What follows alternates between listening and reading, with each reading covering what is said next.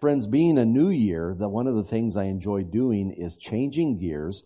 Uh, we finished our Jesus letters to the seven churches series prior to Advent. Well, really, I took one of the Advent Sundays to finish off with Laodicea. And then we had all the busyness and celebration of the birth of Christ over the Advent season. Pastor Dave uh, began the year with us to uh, just uh, wait upon the Lord and uh, to, to take his yoke upon us. And now we'll begin a series of messages that uh, our theme for the, the messages are Jesus, name above all names. Who knows? Maybe one of the worship teams or two or three can actually sing this song over the next few weeks. I've been humming it this week as I've been preparing this message. And as you know, name above all names, that, that comes out of the Bible as so many of our songs do. And of course, this is reference to that beautiful poetic passage in Philippians chapter 2. Because it's poetic, many people believe that it was an early hymn of the church. We often find Paul quoting songs, worship songs, because they have biblical truth in them. And that was the one that spoke of Jesus humbling himself, emptying himself, becoming human, not only human, but dying a death on the cross for us, being humbled. But because of his obedience, the wonderful hymn ends with God exalting Jesus. It's not on the screen, but just to remind you what it says in Philippians 2 9. Therefore, God exalted him to the highest place and gave him the name that is above every name, that at the name of Jesus every knee should bow in heaven and on earth and under the earth, and every tongue confess that Jesus Christ is Lord to the glory of God the Father. That at the name of Jesus. What a biblical sounding phrase. And we hear it and we take it in and we understand it. We have an understanding, but we don't often even think about what that is. The Bible speaks often of names in the name of Jesus, at the name of Jesus, the name of the Lord. Don't take it in vain. Names have a special depth and purpose in scripture that we don't have any longer today. We don't do that. That's not what our names, at least in our Western culture, are. Our names are little more than labels to tell us apart. And sometimes that label is too common. If your name is John and you're a family and everybody's named John, you have to say, well, it's little John, it's big John, it's old John. It's slow John, you know, it, whatever you have to give a little description with it because they're just labels. And sometimes we, we go a little deeper. We say, well, I gave my child this name. It's not the most popular name, but if you look at what it meant, that's called etymology. What the word meant in old days, it was meaningful to me, and I'm hoping my child is like that. My name, I go by my middle name, Alan. You know what that means in Old English? It means harmony. It was a name common for singers. Like remember Robin Hood's Merry Men? They had a minstrel. His name was Alan of Dale. It was the proper name for a singer, Alan. It's an ironic name when it comes to me because that's not my gift at all. I'm more like my first name, James. You know, James through Spanish comes from Jacob. James is Jacob. When we read about James and James the Lesser in the New Testament, those are actually in Greek Jacob. You read the Greek New Testament, and instead of James, it says Yaakov, Jacob. Well, why do we say James? Well, the name went through Spanish and Latin, where Spanish with a J on the front, it's Jaime, which we would say Jamie, which became James. Uh, well, it's Jacob. Unfortunately, it's Jacob, because Jacob means cheater. So I'm a cheating singing man, you know, James, uh, we don't take those, those meanings to heart like they do in the Bible. For instance, in our Sunday school class, God's at War, it focuses on the Ten Commandments. And not just the Ten Commandments, but the commandment not to make an idol, not to make a graven image. That's what the series, but if you continue to the next commandment, we see in uh, Exodus chapter 20, the next commandment speaks of names. The third commandment says in Gen- Exodus chapter 20, verse 7, you shall not misuse the name of the Lord your God. For the Lord will not hold anyone guiltless who misuses his name. Because names are important. And the name of God, if names are important, the name of God must be the most important name of all. You see the word Lord there, all capitals. That means it's the uh, name that God revealed to Moses and the Israelites knew him as Yahweh. Why are names so important? Sometimes, I do it rarely, but sometimes I will quote from one of my favorite Bible resources. It's called the International Standard Bible Encyclopedia. The old one, they just called it by the initials, the ISBE. Well, this is the new ISBE. It was renewed about a quarter century ago, and it's a good tool. And when you come to names, just the topic, names, this is what in part it says. It says it would be quite incorrect to say that in the Old Testament a name was just an identity tag. That's what it is for us. And no more. There, as in other ancient literature, the name of a person sometimes revealed his character, his personality, even his destiny. In fact, a person's name was often considered to be an expression, indeed a revelation of his true nature. Jacob, the cheater, as many popular etymological explanations of names given to people in the Old Testament make clear, these explanations may be correct or fanciful, but they bear witness to the widespread belief that name and nature correspond. For example, Esau can say of Jacob, is he not rightly named Jacob? Remember, that's what Esau said after Jacob had cheated him from his birthright by dressing up like him and serving his blind father Esau's meal and stole his birthright. And Esau says, Jacob is the right name for him. He is a cheater. But when it comes to God's name, it says in contemporary Western culture, personal names are little more than labels that distinguish one person from another. The pride often associated with having or giving a certain family name or the common use of character nicknames, however, are just pale reflections of earlier times in history, notably biblical times, in which a person's name has much deeper significance. The importance of personal names finds clear expression in the Old Testament in stories concerning the giving or changing of names. The name represented the whole person, it could be said that the name was the person. Thus, a change in a person's character, destiny, or status could be marked by a change in name. For example, Abram becomes Abraham. Jacob, the cheater, becomes Israel, the one who wrestles with God.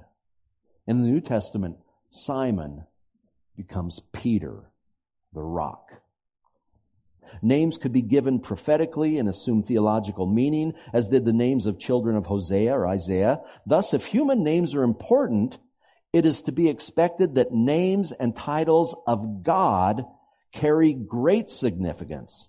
God's person, presence, character, none of which can be fully comprehended by the human mind, are all concentrated in His name.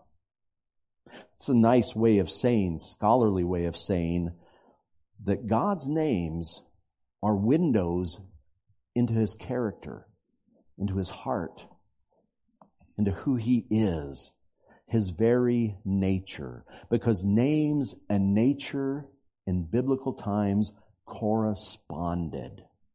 Sometimes you would give your child, for instance, a name uh, like one who believes that the Lord is salvation you would hear a name would have the name of God in it. If a name ended with Yah, like Isaiah, Hosea, the Yah is Yahweh. The name of the Lord is in there. Or if it has El at the end, like Ezekiel, Daniel, that's El, Elohim. The name of God is in their name.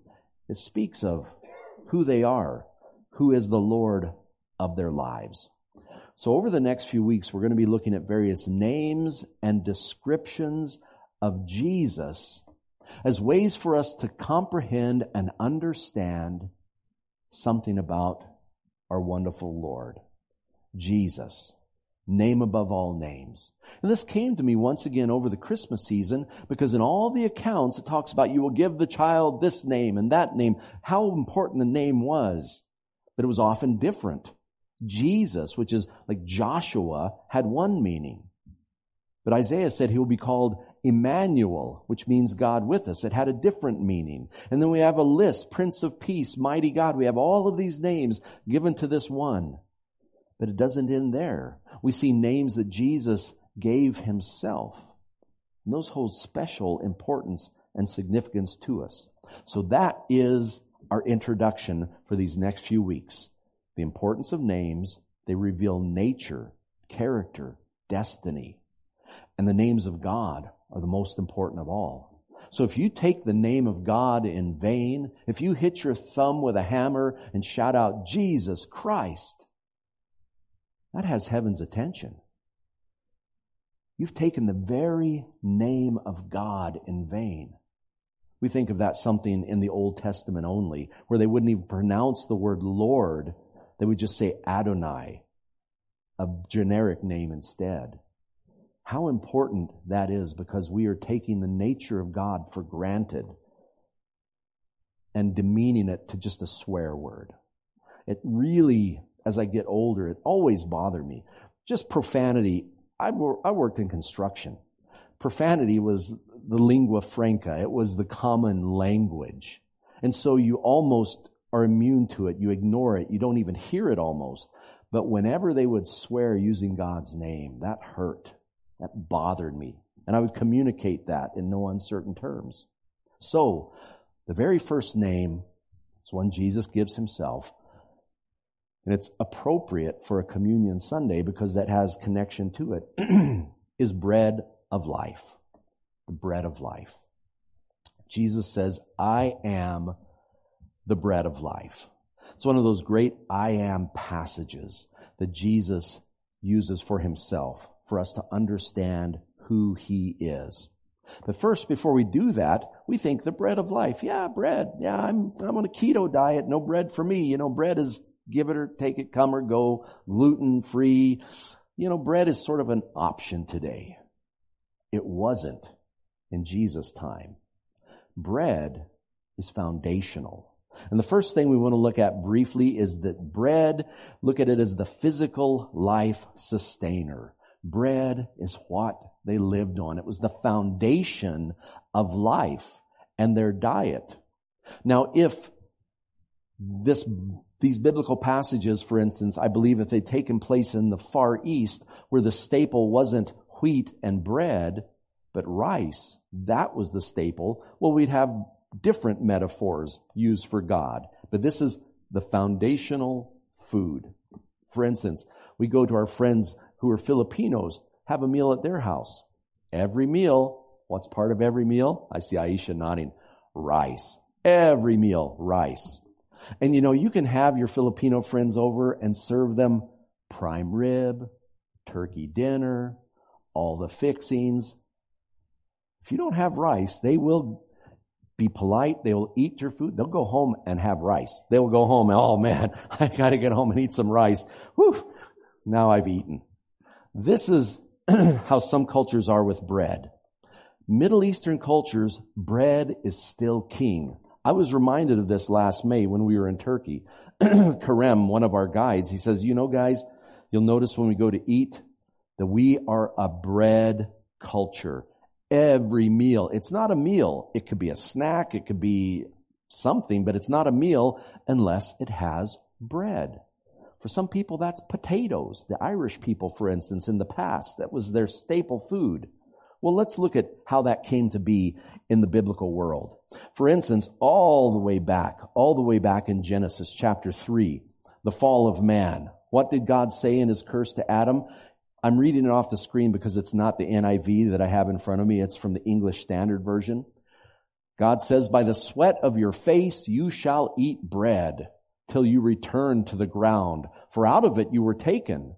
For you are dust, and to dust you shall return. And there we see a carving of an Egyptian farmer plowing behind his oxen. In the Egyptian tombs, we've even found these wonderful little models made of clay of bakeries One beautiful model has 13 people grinding the grain, making the dough, tending the oven, baking bread. Bread was life for them. Now it's interesting, you know, thank you, Vern. I was just getting a little dry and I'm thinking, I'm thinking, Lord, tell Vern I need some water. Thanks, brother. He left the lemon out. Uh, no. but bread, you already know the Hebrew word for bread because where was Jesus born? O little town of Bethlehem. Beth means house, Beit, the house of bread, lechem. Lechem is bread. Literally though, get this, it means solid food, foundational food. If you for instance, were a Bedouin out in the desert and your staple food was meat, lechem would refer to meat for you.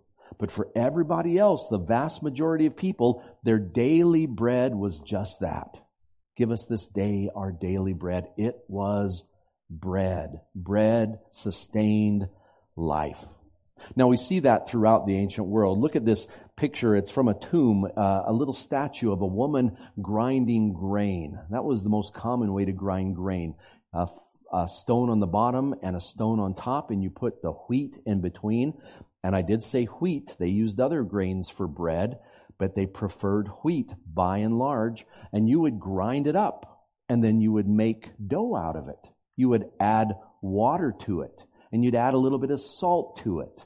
And you wouldn't add yeast if you wanted leavened bread. You would take that hunk of dough from the day before, like we do with sourdough, and you would take that piece of dough with yeast in it, and you'd put it in your dough and then let it sit and let it prove and rise. And that's what they would do. And then they would bake it. Now they would eat barley bread too, but it was always second place. You know, in their culture, the barley harvest came weeks, if not a month before the wheat harvest. And oftentimes they had run out of their wheat for flour by the time the barley harvest came in. And oh, that was a hard month for the people as they resorted to that hard, uh, heavy barley bread. And oh, how they loved to have their wheat flour back. Normal people like you and I, our daily bread would be what we'd call whole wheat. it would have bran and everything, gravel from the stone grinding. We find in tombs that their teeth are always worn down because when they ground their bread, they have sand in it. They have little bits of stone. And when you eat your bread, it's gritty, crunch, crunch, crunch. And, uh, but if you had guests over, oh, you double sifted that, that flour. It was special flour. You get all the rock chips out and you get the bran out and you just use the groat part of the wheat.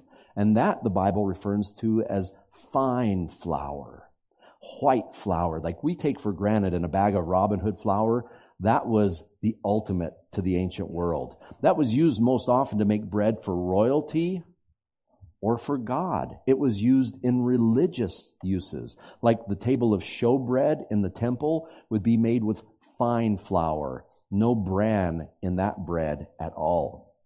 Well, after they ground it and made the dough, you need to bake it. Most people don't have ovens. Especially think of the children of Israel and others. God gave them bread from heaven, but most of the no, mo, uh, nomads who live in tents, like the time of Abraham, the most common way to cook bread was in a campfire. In the campfire. We call it ash bread. You make your bread into cakes about seven inches across, and you scrape back the ashes until you see the embers. Then you throw the bread into the fire and cover them up with other ashes. That's it. Then halfway through, you can go in and flip them if you're really uh, industrious. That is most of the bread. Now you look at that and you say, are you kidding me? No, that's it. You brush the ashes off and they say it's quite good. It rises nice. It's fluffy. It was good bread. But you were in a town. Your family, if it was a big family, would have one. Oftentimes neighbors shared open top ovens. This is how the bread is made in most of the villages of Jesus' time. This is the type of bread, the little boy with his barley loaves. It came from these ovens. The oven was heated down below with wood or dung, and it had an opening for air to get in the bottom, and then the heat and smoke would come out the top. You would have your sticky dough, and you'd slap it on the inside of that oven. It wouldn't turn, it would just bake right there. And then you peel them off and you have your bread. Only the very wealthy or very large institutions had what they called pan bread, where you have the completely closed oven and you slide it in like a pizza oven and you have metal or stone pans inside. And that bread, if it's made with fine flour, you want one of these type of ovens. Well, you see, bread was essential. It was the food, the solid food. Everything else was built on the foundation of bread. So bread was always the byword for the life sustaining food. Jesus taking that name and that item and applying it to himself reveals to us that as bread sustains physical life, Jesus was the one who was the spiritual life giver. He was the giver of spiritual life. Bread, physical, the bread of life, spiritual life. We can track with that. We understand that. But this came to a head in one of the most acrimonious, combative chapters in the Bible, John chapter 6. Jesus gets into it with the leaders and the teachers of Judaism. He's teaching in the synagogue. He's up there in Capernaum. It's like his home synagogue, basically. Nazareth had rejected him. But he begins to teach. And this is in John's accounting soon after the feeding of the 5,000. So miracles and bread were sort of the theme and on people's minds. And as you read through John chapter 6, the people are looking for reasons to reject Jesus or see even more miracles. They may have heard about this feeding, so the religious leaders say, Come on, Jesus, show us a miracle that we may believe. We're miracle people. Remember the desert wanderings? God gave our forefathers bread from heaven, the manna. So we heard you did something with bread. Show us a miracle. And Jesus rejects that. He says that heaven given bread was just physical. They ate it and they died as the bread of life, Jesus says he's here to give an eternal life, do something even more. As that discussion continued, Jesus said to them in John 6 verse 32, I tell you the truth. It's not Moses who's given you the bread from heaven, but it's my Father who gives you the true bread from heaven. For the bread of God is he, Jesus is speaking of himself, is he who comes down from heaven and gives life to the world. Sir, they said, from now on, give us this bread. if only they would believe. Well, they continue, they go back and forth, they're grumbling, Jesus is answering their questions, and then we get further down in this passage, and Jesus makes it explicitly clear that He is the true bread from heaven, the bread that gives eternal life. Verse 48 continuing, Jesus says, I am the bread of life. Your forefathers ate the manna in the desert, yet they died. But here is the bread that comes down from heaven, which a man may eat and not die. I am the living bread that came down from heaven.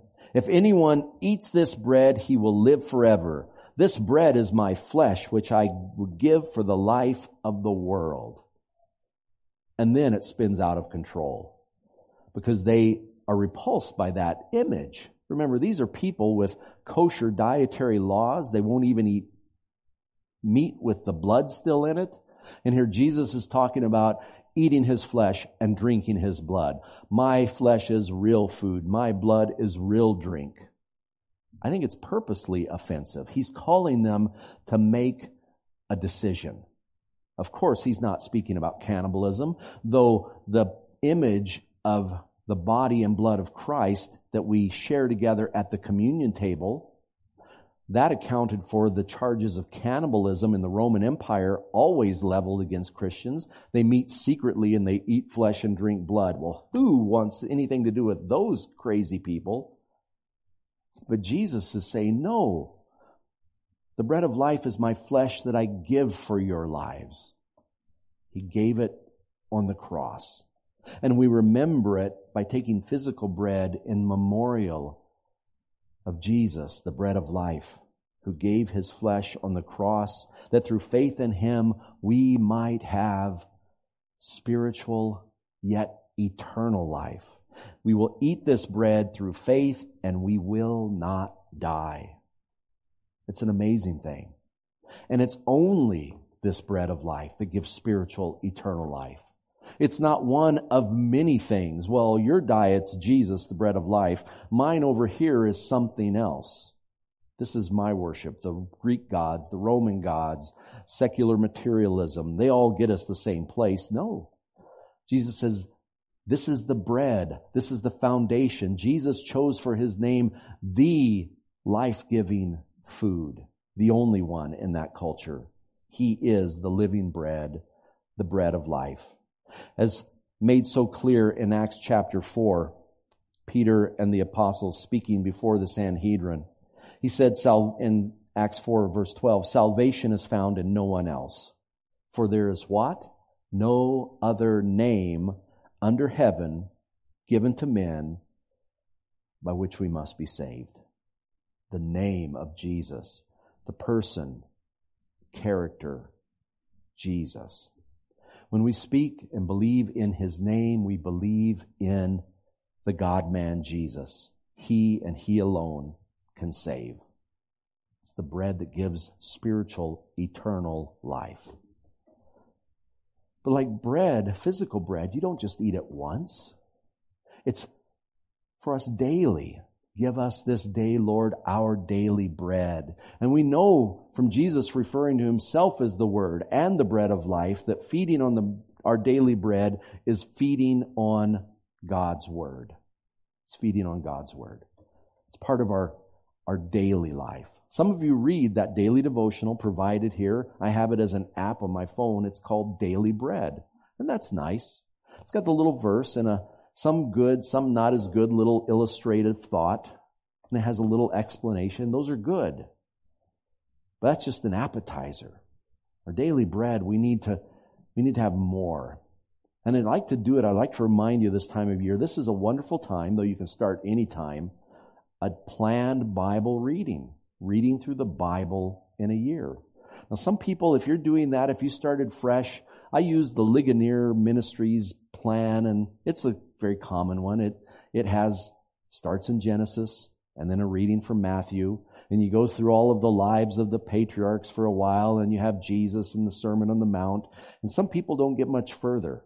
There's lots of different Bible plans, but you need to feed on God's Word every day.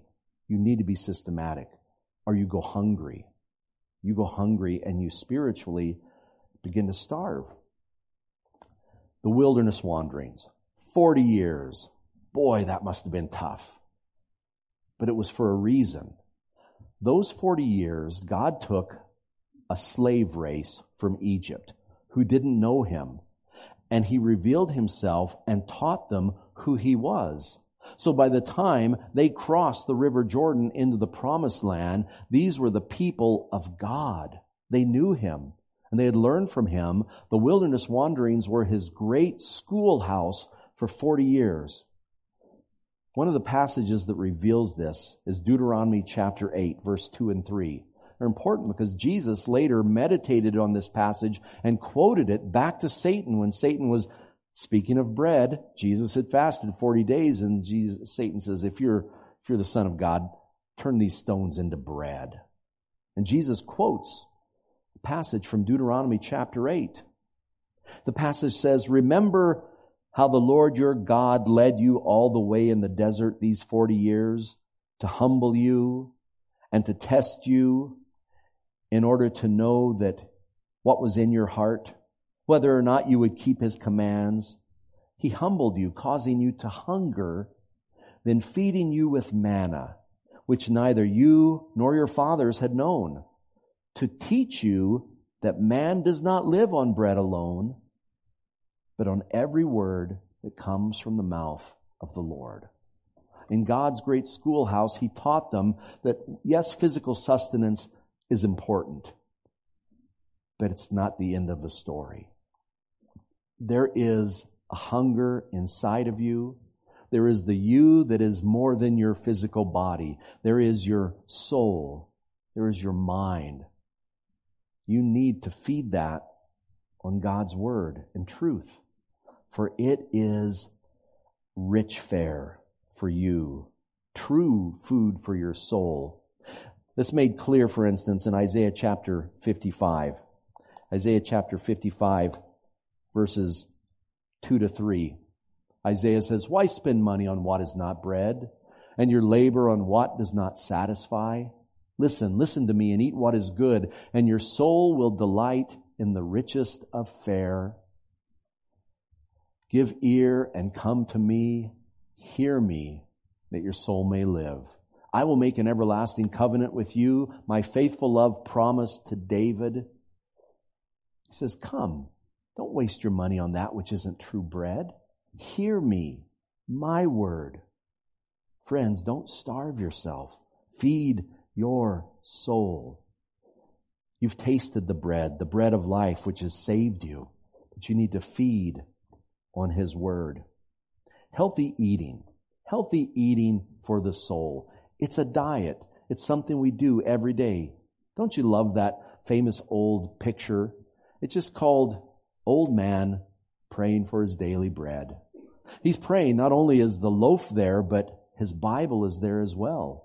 You need physical feeding, but you need even more to feed your heart and to feed your soul.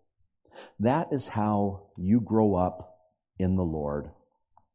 For instance, in Hebrews, one of the important passages in Hebrews, because this was a group of Christians who were struggling with maturity, whether they even wanted to continue to follow Christ. And the author of Hebrews wants to tell them more, but it's hard because they're not mature.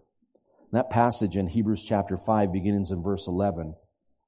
You're right, we have much to say about this, but it's hard to explain because you are slow to learn. In fact, though by this time you ought to be teachers, you need someone to teach you the elementary truths of God's Word all over again. You need milk, not solid food. Remember what lechem means? Solid food. That's the bread we need. God's Word. Anyone who lives on milk, being still an infant, it's not equated with the teachings about righteousness, but solid food is for the mature who by constant use have trained themselves to distinguish good from evil. That constant use is your systematic, regular time in the Word of God. We need it. It grows us. It matures us. We grow up in the Lord through that healthy diet for our soul. Jesus, the bread of life. But I said it has meaning as well for Communion Sunday.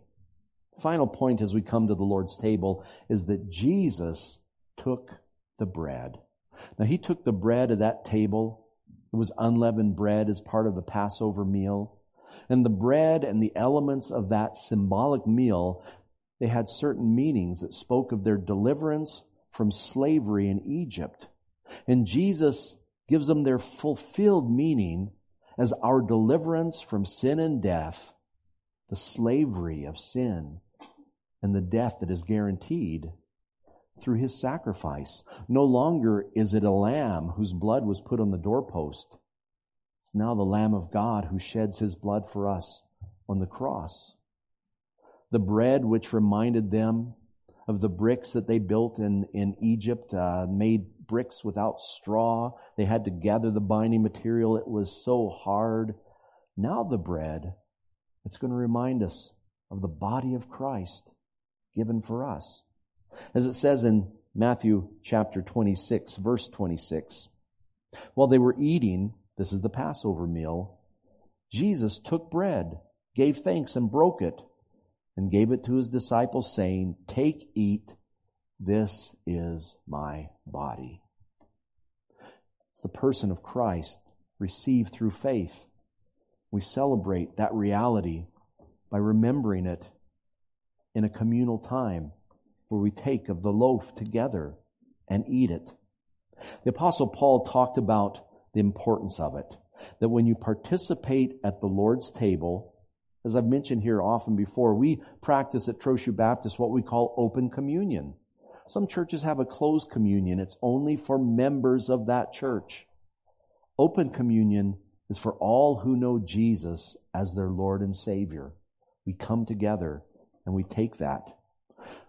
The apostle Paul, remember, in 1 Corinthians chapter 10 was talking to a church struggling with food sacrifice to idols. Paul says, the idols are just that. They're not real. And if food is food, he says the flesh counts for nothing. He says, but if somebody tells you, here, have some of this meat, I got it in my participation at the, uh, at the temple, for instance, of Apollo. Well, if they're identifying that meat as participating in the worship of Apollo, Paul says have nothing to do with it. But if they don't identify it in that way, it's not going to hurt you, he says. He uses as an illustration the communion table. He says, Don't you remember that when you take that bread and cup, you're participating in the sacrifice of Jesus? In our hearts and souls and minds, we go back to that old rugged cross on that hill far away, and we remember and see in our mind's eye Jesus giving his life for us. We're worshiping Him. We're participating in His sacrifice for us, and we're receiving it in faith. To make that point clear, Paul says in 1 Corinthians chapter 10, beginning in verse 14, he says, Therefore, my dear friends, flee from idolatry. I speak to sensible people. Judge for yourselves what I say. Is not the cup of thanksgiving, which we gave thanks, a participation in the blood of Christ? And is not the bread that we break a participation in the body of Christ? Because there's one loaf, we who are many are one body, for we all partake of the one loaf. We all believe in the one Savior. Jesus is what binds us together. Physical bread is a reminder and an illustration of that spiritual reality. You were saved by the bread of life. And we live on that daily bread. And so we come to the table. Scripture says, be mindful as we enter to the table. If there be anything in your life, unconfessed sin, a broken relationship that keeps us from a clear conscience coming to the table, deal with it. Sometimes in good conscience, you have to let the elements pass by. Don't take it in an unworthy manner. But we'll have this time of prayer now as God brings things to mind. If we confess our sins, He's faithful, He's just, He forgives us our sins, cleanses us from all unrighteousness. And following that prayer, we'll come to the table and share. Let's pray. Heavenly Father, Lord, thank you for revealing your names to us. Lord, the Bible mentions names that, that nobody knows, that one day, to those who overcome, you will reveal that name to us. Lord, we are awestruck. We are amazed at your character, your nature revealed to us in the names we do know. Almighty God, Prince of Peace, the Lion of the tribe of Judah, living water, and yes, Lord, today we've seen the importance of the bread of life. Lord Jesus gave his flesh to the cross as a sacrifice for us. The only one who lived without sin died in the place of we sinners. And Lord, now, through that bread which was sacrificed for us, putting our faith in Jesus, we too have eternal life for those who eat the bread sent from heaven will never die. Father, in remembrance of that, we come to a table and we take an element, a morsel of bread, we take a cup, and Lord, we remember the body and the blood of Jesus given to the cross and shed for the cleansing of our sins. Lord, we do it humbly, but with great joy that we were the object of Jesus' mighty act and his selfless love. Lord, if there be anything that's keeping us from you at this time, may we confess it and find freedom from it and keep short accounts with you. as we ask you to give us our daily bread and forgive us our trespasses. Lord, for your word is food for our soul. Bless us now as we come to the table. We pray it all in the name of Jesus. Amen.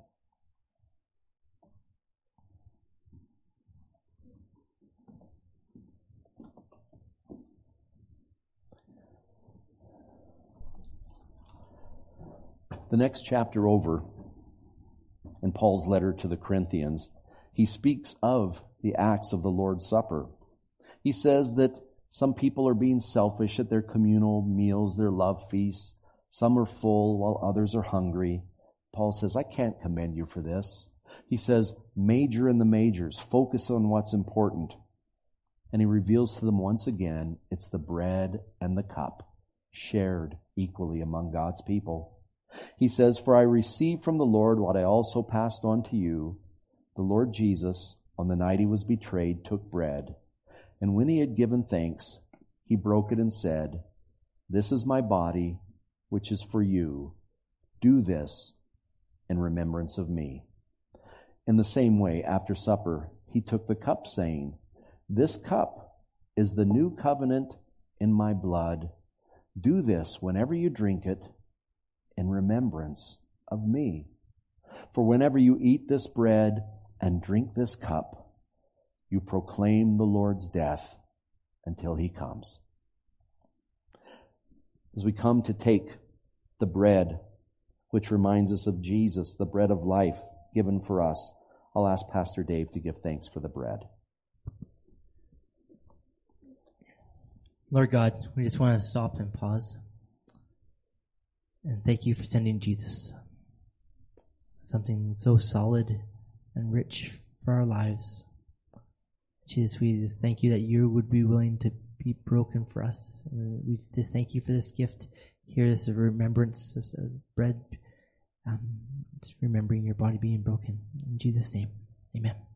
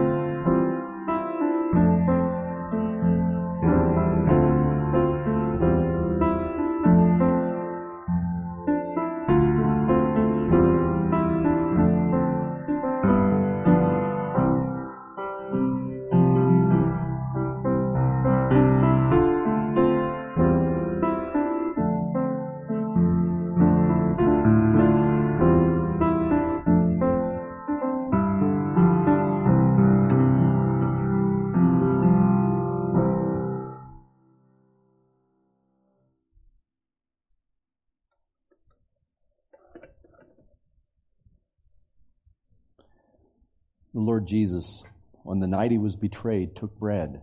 And when he had given thanks, he broke it and said, This is my body, which is for you. Do this in remembrance of me.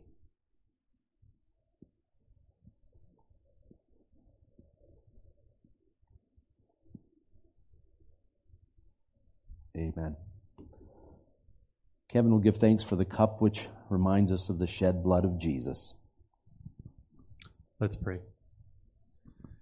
Jesus, thank you for your sacrifice. Thank you for your willingness to come pour out your blood for the forgiveness of our sins. And Father, we thank you right now. And Father, we remember that. Mm-hmm. And we give you thanks. In Jesus' name, amen. Amen.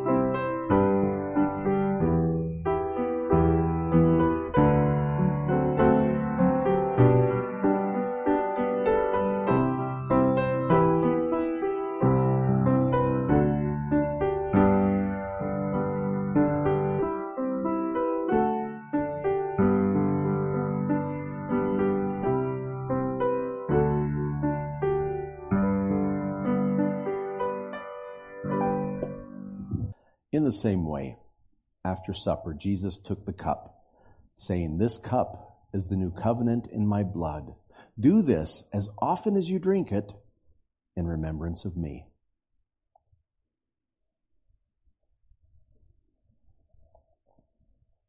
Amen. Friends, stand with me now as we're dismissed with prayer. Heavenly Father, Lord, we give thanks. We give thanks for the bread and the cup which remind us of Jesus, the living bread, the bread which has come from heaven, Jesus, the bread of life. Lord, this coming week, may Jesus, who has given us spiritual life, continue to feed us through his word. May we crave and love and hunger for your daily bread as it grows us and matures us to be like Jesus. This is our prayer, and we pray it in His name. Amen. God bless and keep.